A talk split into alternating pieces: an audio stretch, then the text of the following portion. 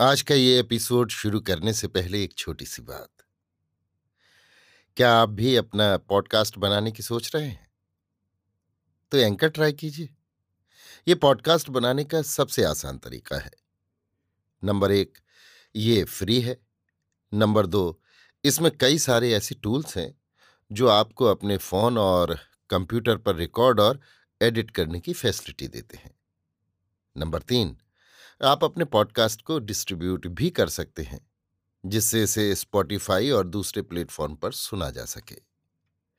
तो डाउनलोड कीजिए free anchor app या विज़िट कीजिए एंकर डॉट एफ़ पर अपना पॉडकास्ट स्टार्ट करने के लिए। ये तो थी एक छोटी सी जानकारी, और अब शुरू करते हैं एपिसोड का सिलसिला। तो आज के एपिसोड में लीजिए सुनिए आचार्य चतुर्सेन शास्त्री के लिखे उपन्यास सोमनाथ के दसवें भाग, अघोर वन को मेरी, यानी समीर गोस्वामी की आवाज़ में।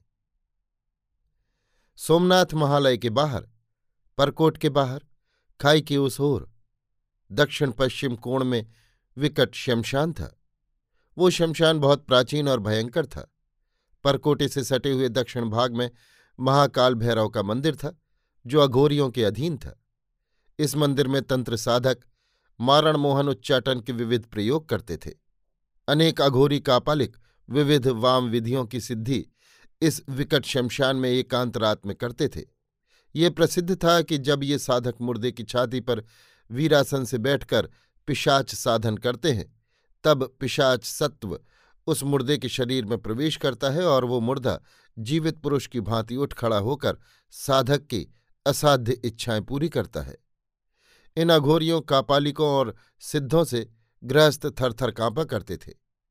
बहुधा ये लोग सारे अंग में चिता भस्म लपेटे जगह जगह काजल और सिंदूर से मुख और अंग को लेप किए, नंग धड़ंग या बाघ चर्म कमर में लपेटे, कंठ और भुजाओं में मनुष्य की खोपड़ी लटकाए, हाथ में किसी पशु का बड़ा सा हाड़ या नर खोपड़ी लिए, शराब में मत्त लाल लाल आँखें किए, नगर में आते और जिसका जो कुछ चाहते उठा ले जाते थे।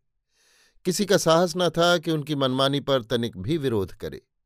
इनके तनिक रुष्ट होने पर ही जीवन की खैर न थी। ये साधारणतया सभी का विश्वास था। किसी भी कापालिक और अघोरी को आते देख स्त्रियाँ अपने बच्चों को घर में भीतर बंद कर देती थीं। अकस्मात किसी का मर जाना या किसी बालक का रोगी हो जाना निश्चय ही किसी तांत्रिक अघोरी के कोप का कारण ही समझा जाता था और उन्हें संतुष्ट करने के लिए सब करने ना करने के काम किए जाते थे।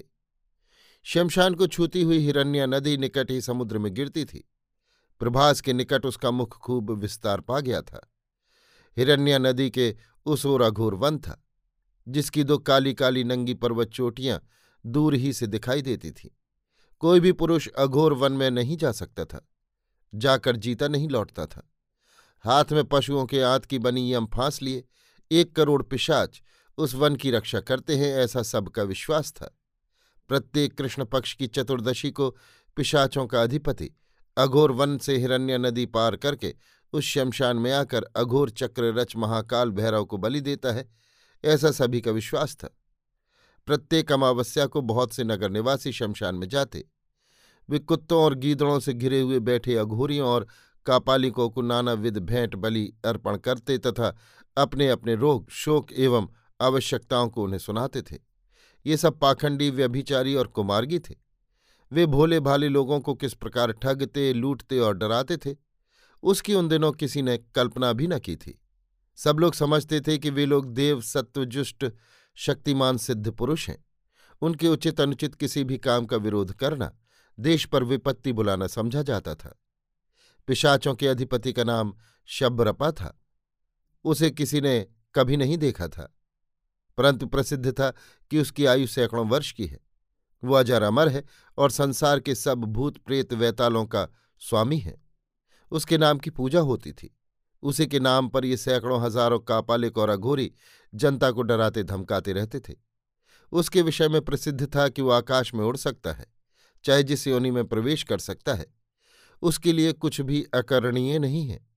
बहुत लोग गप्पे लड़ाया करते थे। कहते थे, अरे हमने एक दिन शब्बरप्पा को आकाश में उड़ते हुए देखा, अथवा बाघ का रूप धरकर मनुष्य को खाते और मनुष्यवाणी से बोलते हुए देखा। इसी प्रकार की झूठी, सच्ची, विचित्र बातें इन अघोरियों और कापालिकों के संबंध में विख्यात थीं। अभी आप सुन रहे थे आचार्य चतुर्सेन शास्त्री के लिखे उपन्यास, सोमनाथ के दसवें भाग, अघोर वन को मेरी यानी समीर गोस्वामी की आवाज़ में।